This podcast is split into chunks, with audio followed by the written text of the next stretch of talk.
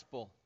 We're going to dive right in because uh, I got a lot to say this morning. If you'll turn to the book of Matthew in your Bibles, if you don't have a Bible, you can grab one out of the pew in front of you. Turn to the book of Matthew, to the Gospel of Matthew, and that's where we're going to be. We have a lot of ground to cover, so we're going to dive right in. Uh, we're going to start in Matthew chapter 4, verses 18 through 22. Matthew chapter 4. And today we are talking about helping people follow Jesus. And we're going to unpack this concept for about the next half hour um, of what it means to help people follow Jesus. Uh, and then at the end of this message, I'm going to reveal a brand new thing. I got a brand new thing we're gonna I'm gonna reveal to you at the end of this message. Uh, so grab your bulletin as well. Uh, if you should have gotten a bulletin on your way in this morning, uh, turn to page three to the handy dandy outline. We do that every week. Uh, there's a lot of blanks on there you'll see, so we're going to have a lot to fill in. And I know what you're thinking, dude. The Bears game starts in 25 minutes. I got news for you. All right, you're going to be here for a little bit this morning because we got we, not only are, do we have the message still to go, but we have a baptism this morning. I'm very excited about that. God is moving and working and doing awesome things, and uh, He's using GFCC to help people follow Jesus, and that's what we're talking about today. So get ready to fill in some blanks. The very first blank on your outline is Jesus called His disciples to follow Him. Jesus called His disciples to follow Him. And uh, we're here in Matthew's gospel, and there are two instances where Jesus calls people to follow him, where the people answer in the affirmative.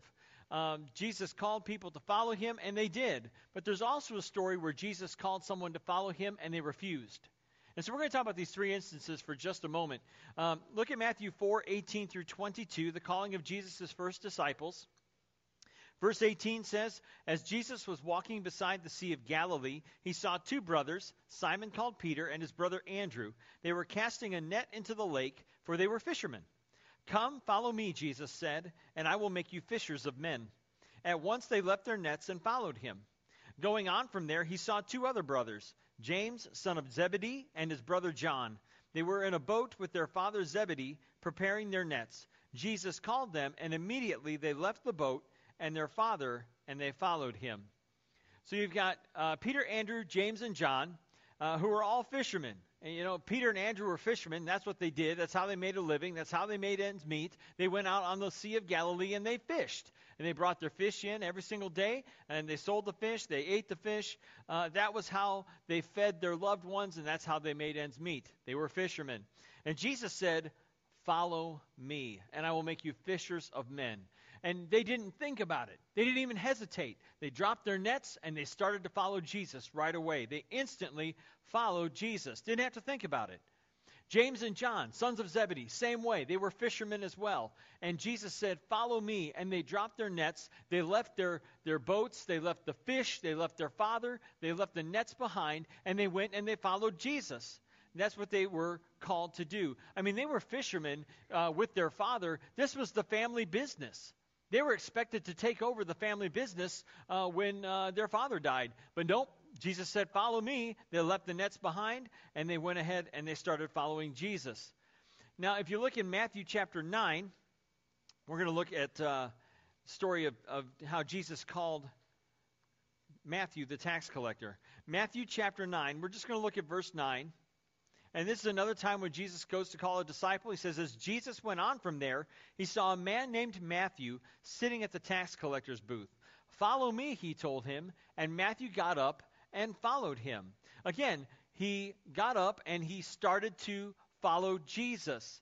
Um, there's one more story I want to look at, and that's in Matthew 9, 19, verses 16 through 22. And this is another story where someone was called to follow Jesus. Matthew 19, 16 through 22. And this man does not respond in the affirmative. It says, Now a man came up to Jesus and asked, Teacher, what good thing must I do to get eternal life? And Jesus said, Why do you ask me about what is good? Jesus replied, There is only one who is good. If you want to enter life and obey the commandments. Which ones? the man inquired. Jesus replied, Do not murder, do not commit adultery, do not steal, do not give false testimony. Honor your father and mother, and love your neighbor as yourself.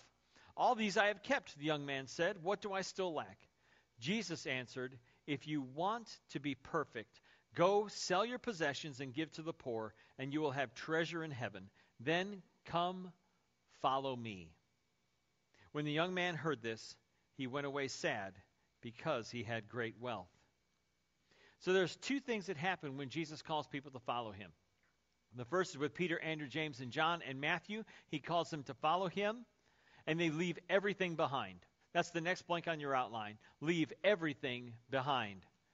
Like I said, Peter and Andrew, James and John, they were all fishermen, and they left the family business behind. They left their way of life behind. They left it all behind in order to follow Jesus. Matthew was the same way, sitting at the tax collector's booth. He had a pretty lucrative job, uh, even though he was despised by those around him.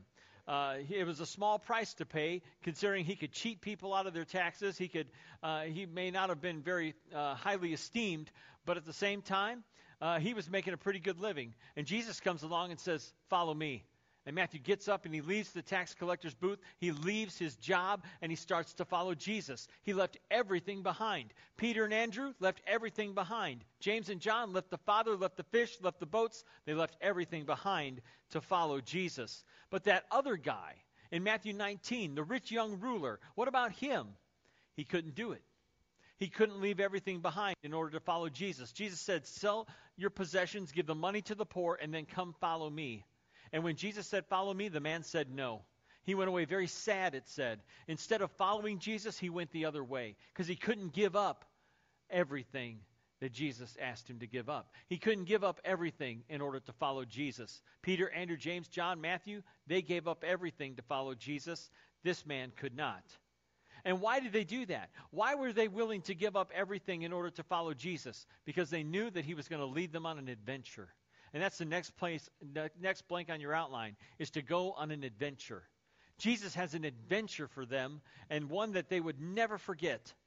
They were going to go on an adventure because to follow Jesus means to go on the adventure of a lifetime.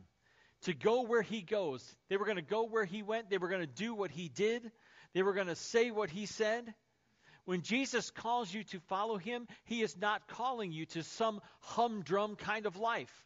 He's not calling you to a same old, same old kind of existence. How many of you have ever said that before? Somebody asked you, hey, how's it going? You said, ah, same old, same old. Right? Or same stuff, different day. Hope you say it that way. Yeah. Same stuff, different day. Same old, same old. No big deal. Life's kind of, eh, you know, meh, boring. Jesus did not call us to a, a meh kind of life. He did not call us to a, a boring kind of life, a, a, humdrum kind of life. Jesus calls us to go on an adventure with Him, to go on the adventure of a lifetime with Him.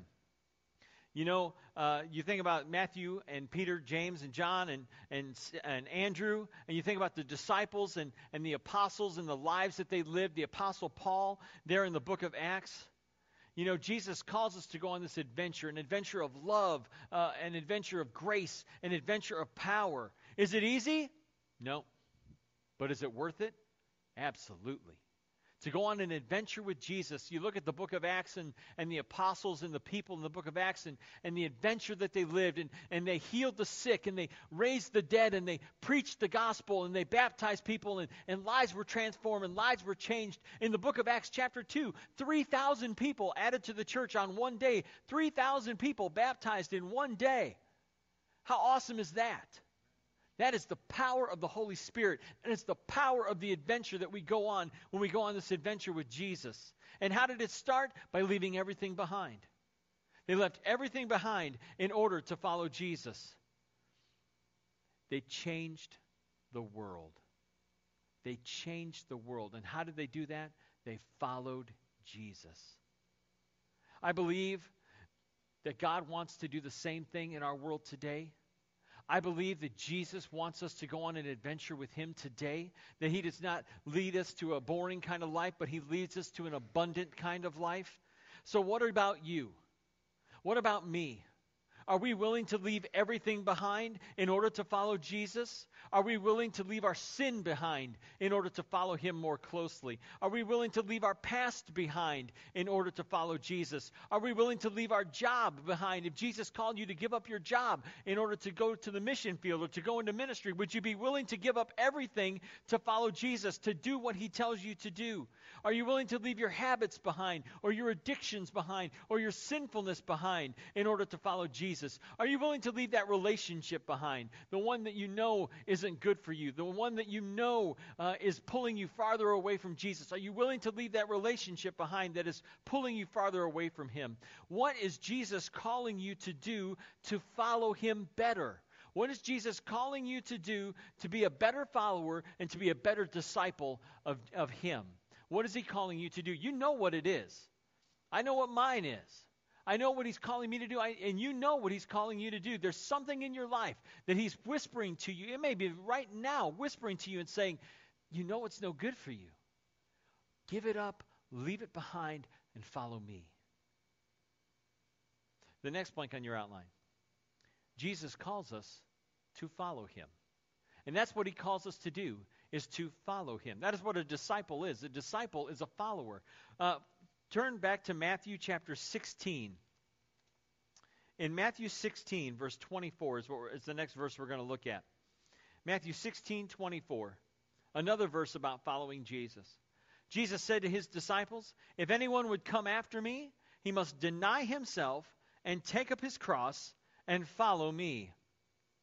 If you want to come after Jesus, in other words, if you want to go where he's going, then you've got to do three steps. There's three steps to coming after Jesus. And if you want to go where Jesus is going, and I think that you do, I know I do, because Jesus went to heaven, and that's where I want to be. And so if that's where you want to be, if you want to come after Jesus, you got three steps to take.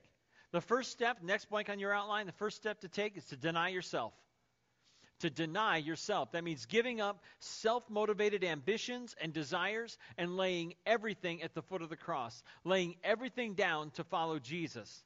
Your sins, your habits, your addictions, your selfishness, your self centeredness, your self righteousness, your pride, anything that is pulling you back, that is keeping you from following Jesus, must be denied. Whatever is keeping you from following Christ must be denied. If something is keeping you from doing His will, it has to be denied. If something is keeping you from following Him, it has to be denied. It could be personal preferences. It may be, well, I don't want to do things Jesus' way. I want to do things my way. It has to be denied because it's either Jesus' way or no way. Because Jesus said, I am the way, the truth, and the life, and no one comes to the Father except through me. We must do His will. And if there's anything that is keeping us from doing His will, it must be denied. Pride and selfishness that keeps us from serving Him and serving others and, and serving wholeheartedly and loving Him wholeheartedly, anything that is keeping us from Jesus and following Him has to be done away with. The second step that we need to take in the next blank on your outline is to take up your cross. To take up your cross. This is a daily call to death a daily call to dying to yourself, to deny yourself and to die to yourself. Because the cross is a place of death. It is not a place of comfort, and it is not a place of convenience. I was reading in a commentary this week, studying for this sermon, and, and the commentator said that the cross is not a place of convenience. It is a place that we put to death anything that keeps us from following Jesus you do not look to the cross for comfort or convenience. It is more than just a piece of jewelry, it's more than just something we hang up in a church building or hang up on our wall. The cross is a place of death, it is a place where we are called to commitment because when you take up your cross, you are committing to following Jesus. And commitment is something that we don't see a lot of in our world today, do we? I was telling the people in the first service that I'm, I'm, I'm kind of a, I'm, I'm kind of a Notre Dame fan. I, I, in that I'm, I'm kind of a human being. Uh, I, am a, I'm, a, I'm a huge Notre Dame fan. And, and in fact, I, I follow them like uh, almost to the point of, um, uh, of obsession. Okay, I'll, I'll, be, I'll admit it. I'll, I'll, I'll, admit it. I'll own it. Um, I love Notre Dame football. In fact, to the point where um, I have not sat down during a Notre Dame football game that I've been watching in four years. Uh, it's, it's almost like the pacing that I do is almost a workout. I, I almost, it's almost like exercise. Almost like exercise. I have to be very careful during Notre Dame games because they're on Saturdays, and if I yell too much, I can't preach on Sunday morning. So I, I'm taking up my cross. No, no.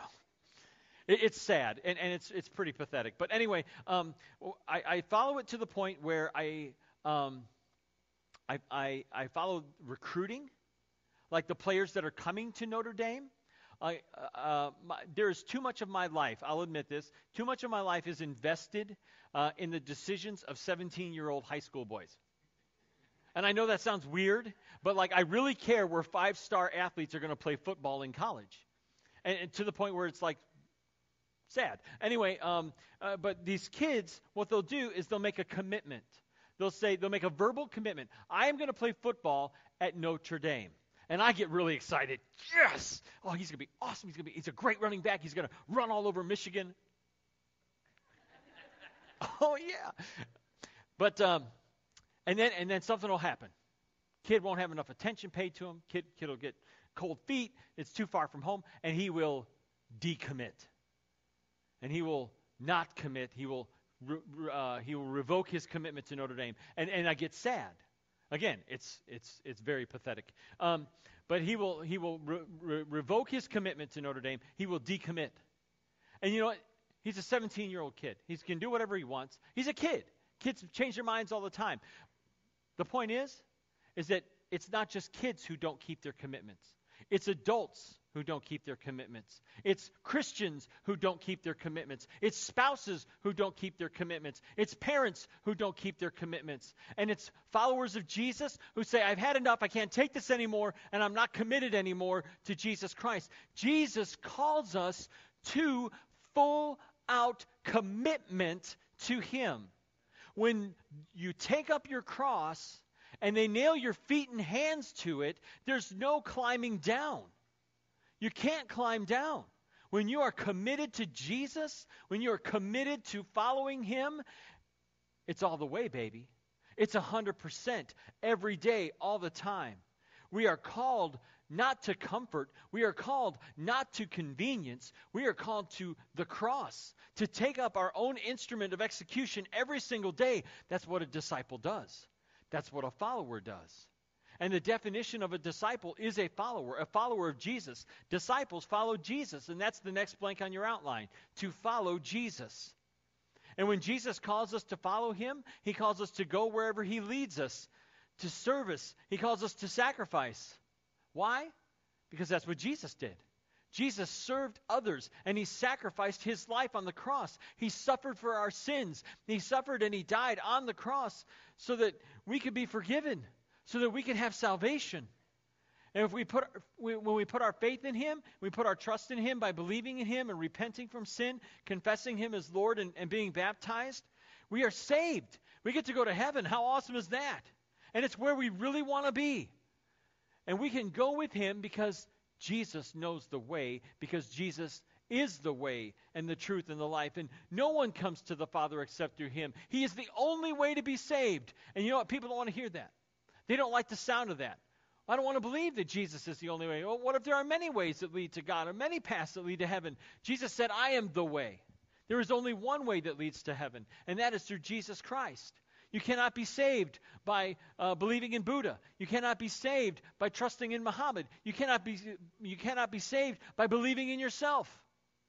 You can only be saved by believing in Jesus Christ and trusting in his saving uh, death and resurrection. He is the only way to be saved, is to follow Jesus.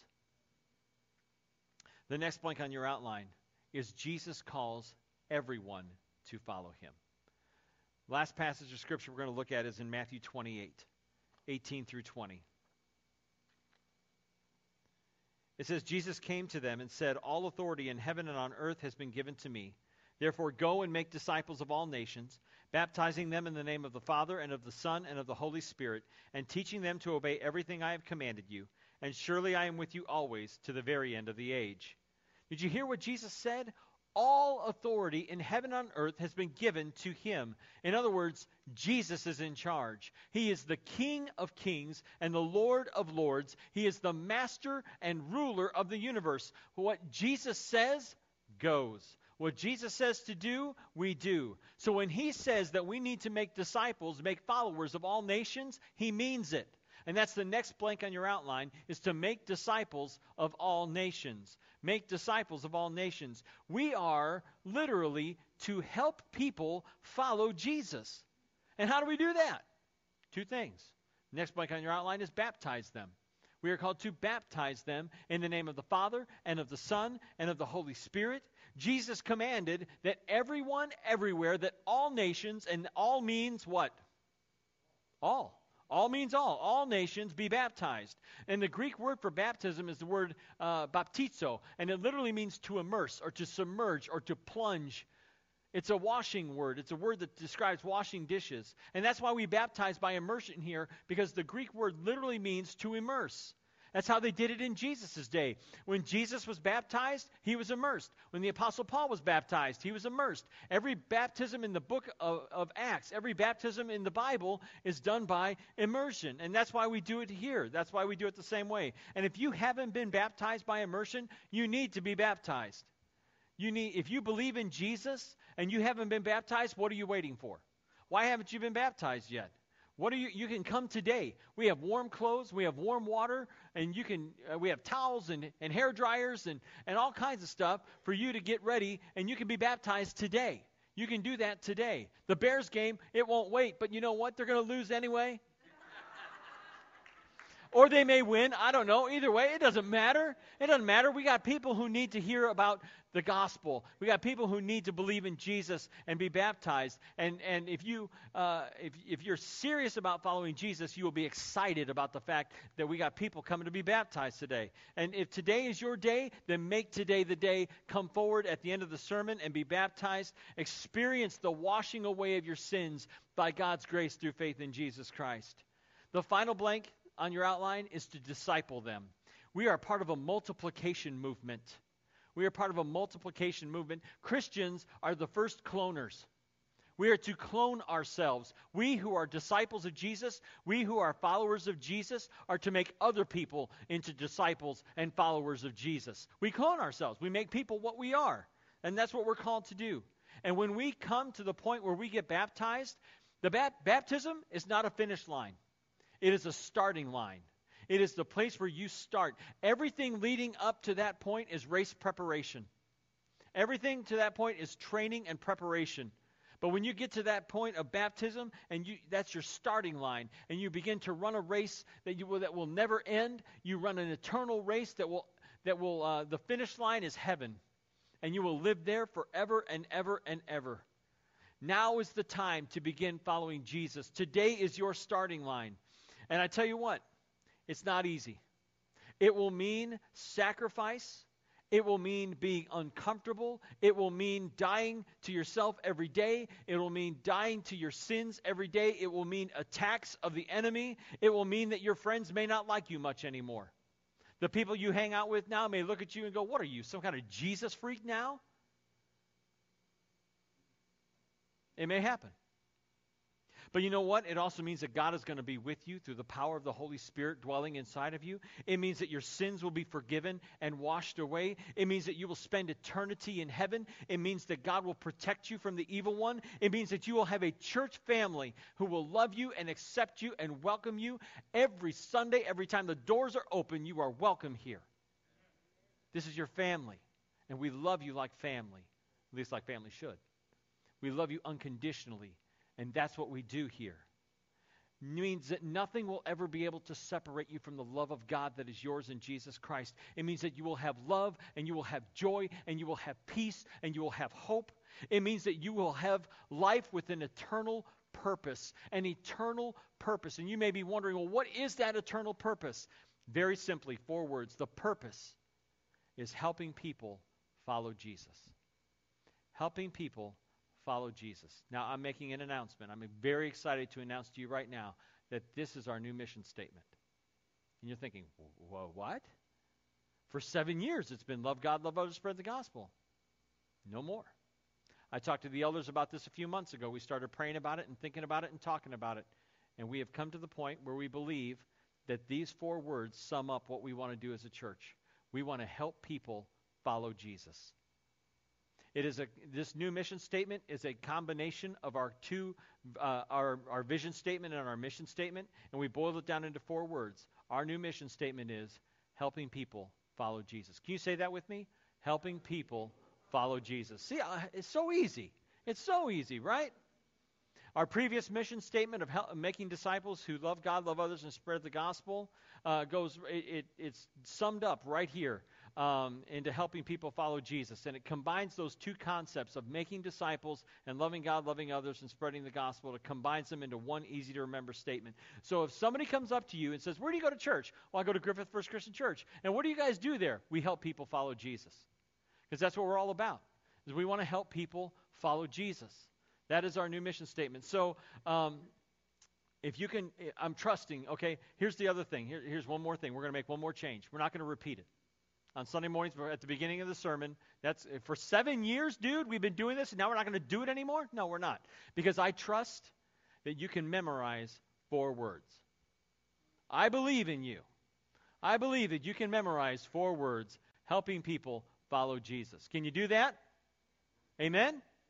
Amen. You can do that, right? So we're not going to repeat the mission statement anymore. We're going to memorize these four words, but not just memorize these four words. We're going to live these four words out every day. Because the purpose of our church and the purpose of your life is the same helping people follow Jesus. And so it means that everything that we do as a church from here on out is going to be focused on these four words helping people follow Jesus. If we're doing something as a church that isn't helping people follow Jesus, guess what?